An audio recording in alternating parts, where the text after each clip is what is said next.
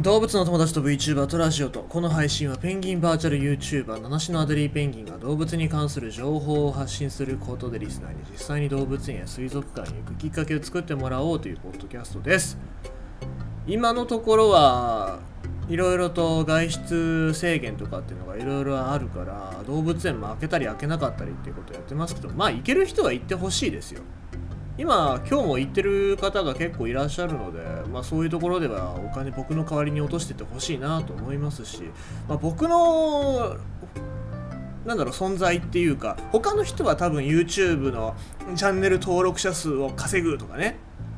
なんかフォロワーを増やすとかっていうのでしょうけども僕はなんかみんながそうやって動物園とかにお金を落としててくれるのが一番ですからもうそういう人を増やして、まあ、ただね見えないのがねなかなか難しいですけども Twitter とかでよく追っておりますのでぜひともそういうところお金落としてあげてほしいなとかねあと通販で動物園とか水族館のキャンペーンやってるこういうの買ったとかっていうのをつぶやいてくれてると僕は嬉しいなと思いますのでえー、っとぜひともそういうところよろしくお願いしたいと思っておりますよ。だからどうしようかな。もう僕も本当は行きたいんですけどもね。ただ僕がコロナに感染してないっていう証拠はないですからうーんまあ行きづらいよなっていうところでもありますよね。はい。さあえー、ということでございまして今日の放送、えー、動物のお話をしたいと思います。あそうだ。思い出したけども今日はね生放送やるから。もう最近土曜日に変えたんだけども土曜日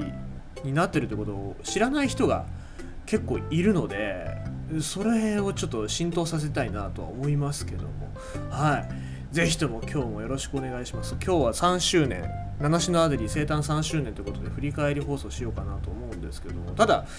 ちょっとね自分だけじゃ分かりづらいというか本当に分からないので何があったのかというの皆様の中で一番印象に残ってることっていうのはマシュマロとかにお寄せいただければななんて思います。さあ、え、今日の動物のニュース読んでいきましょう。指先に乗る超小型の新種カメレオンを発見。世界最小の爬虫類か。爬虫類もいろいろな動物もそうなんですけどもその種の最小のサイズってどれぐらいなんだろうっていうのはすごく気になるところでございます。アフリカ大陸の東に浮かぶマダガスカル島北部の熱帯雨林で新種のカメレオンが見つかった。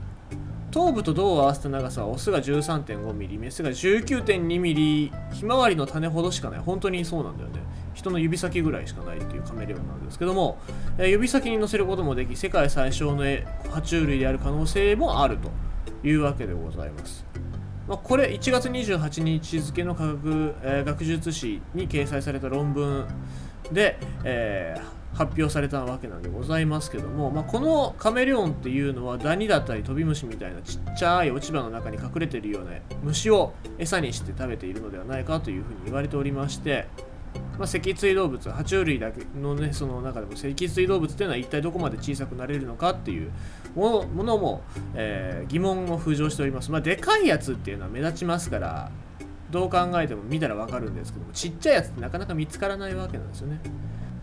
でこのカメレオンっていうのは最近見つかったのか発表があったから最近見つかったのかと思いきや実は2012年に見つかってるやつなんでね。えっ、ー、と僕も2012年のちっちゃいカメレオン見つかったっていうニュースっていうのは見たんですよね。マッチ棒の先っぽにカメレオンが乗ってるっていうことで、それでニュースになってたんですけども、まあ、今回改めて発表な、何かで発表、論文の何かで新しいことで、あ命名されたのかな？命名されたっていうことで、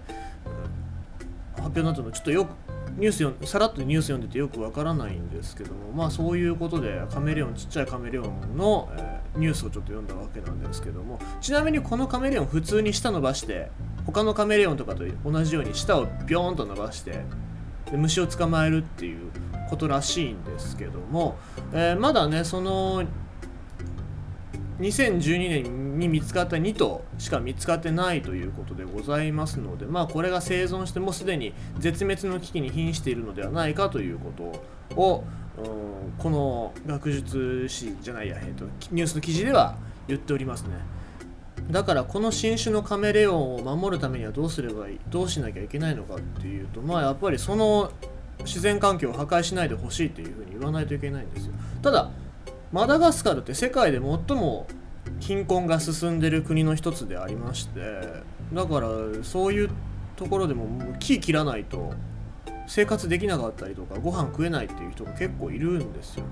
だからそこでまあただ木を切るのやめてくださいっていうのはもう簡単なんですけどもそう考えたらマダガスカルの経済的な展望っていうのを変えていってあげないといけないわけですね。でちなみにマダガスカルはちょっと前にバニラバニラの木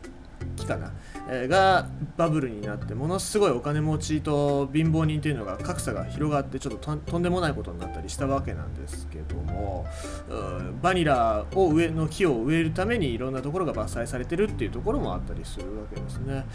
だからまあ森林伐採をやめるじゃなくてまず環境を守りたいのであれば経済的な面でどうやどうにかしてし、支援をしてあげないといけなかったりとかね子どもたちの食事だったりとか教育の問題っていうのを改善してあげなきゃいけないんじゃないかなというふうに僕は思っておりますのでカメレオンちっちゃいカメレオンに目を向けるんであればマダガスカルのそういった貧困にも目を向けないといけないのではないだろうかと僕は思っております。ということでございまして今日のニュースはマダガスカルのカメレオンちっちゃいカメレオンを見て貧困を考えようというそういうニュースでございました。